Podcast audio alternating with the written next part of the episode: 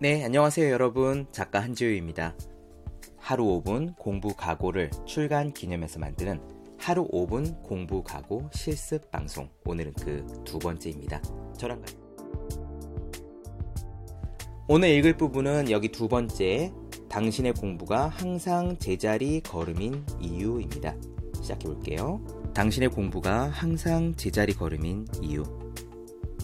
공부를 할수록 실력이 올라가는 기분이 드는가? 지식이 연결되고 체계가 세워지는 느낌을 종종 맛보는가? 만약 그렇지 않다면 당신의 공부가 항상 제자리 걸음이라면 문제가 있다. 만일 당신이 꽤 열심히 한다고 생각하는데도 그렇다면 문제는 더 심각하다. 왜 이런 문제가 나타났을까? 당신은 도저히 모르겠는데 라고 생각할지도 모르지만 그것은 착각이다. 이 세상에 원인이 없는 결과는 존재하지 않는다. 사람마다 여러 가지 다른 원인이 있겠지만 한 가지만은 분명하다. 당신이 항상 제자리인 이유는 항상 하던 대로 하기 때문이다. 영국의 철학자 프랜시스 베이컨은 당신이 항상 해오던 일을 하면 당신은 항상 어떤 것만 얻게 될 것이다 라고 말했다. 같은 태도로 공부한다면 늘 어떤 것만 얻게 될 것이다. 그것이 시간 관리든 목표 설정이든 집중의 정도든 공부하는 자세든 습관적으로 만지작거리는 스마트폰이든 말이다. 그 무엇이 되었든 어제와 오늘처럼 공부한 한 내일의 변화는 없을 것이다. 그리고 당신은 한 가지를 더 기억해야 한다. 제자리 걸음을 하더라도 신발은 닳는다는 사실을 말이다. 네, 그렇습니다. 오늘 이야기는 인과에 대한 이야기입니다. 이 세상에요. 정말 이 우주를 통틀어서 딱 한 가지 예외 없는 꼭 들어맞는 법칙이 딱 하나 있다면 그것은 바로 원인과 결과의 법칙입니다. 원인이 있으면 반드시 결과가 있고 결과가 있으면 그에 상응하는 원인이 어딘가에는 분명히 있다는 거예요. 그런데 우리는 흔히 이런 생각을 하곤 해요. 어떤 사람은 별로 열심히 공부하지 않는데 성적이 굉장히 좋고 어떤 사람은 그다지 노력하지 않는데 성공을 하고 그런데 어떤 사람은 아주 뼈 빠지게 최선을 다해서 죽어라 하는데도 실패를 거듭하기도 합니다. 그런 거를 보면서 과연 원인과 결과가 명확히 있나? 이 세상은 그냥 랜덤의 운으로 돌아가는 것 아닌가 하는 생각을 하게 된단 말이죠.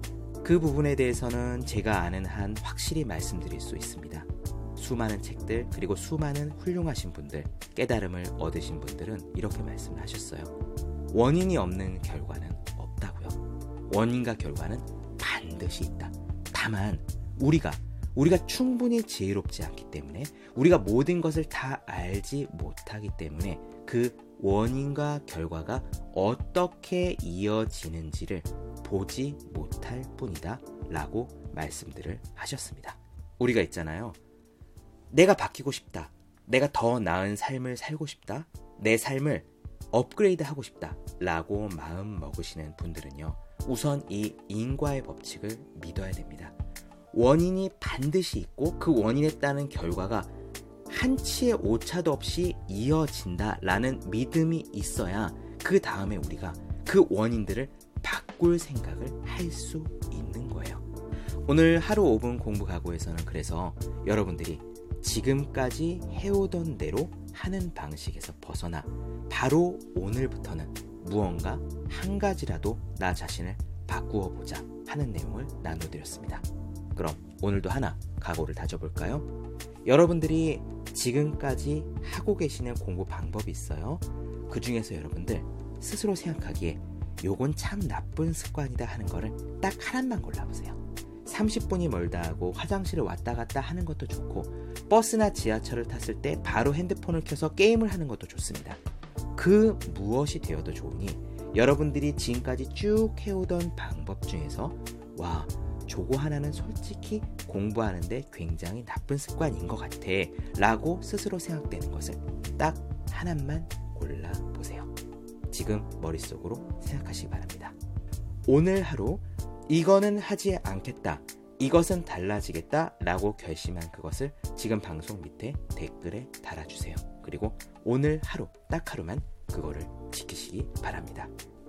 자, 그럼 하루 5분 공부 각오와 함께 오늘도 여러분들 열심히 공부하십시오. 저도 열심히 하겠습니다. 감사합니다.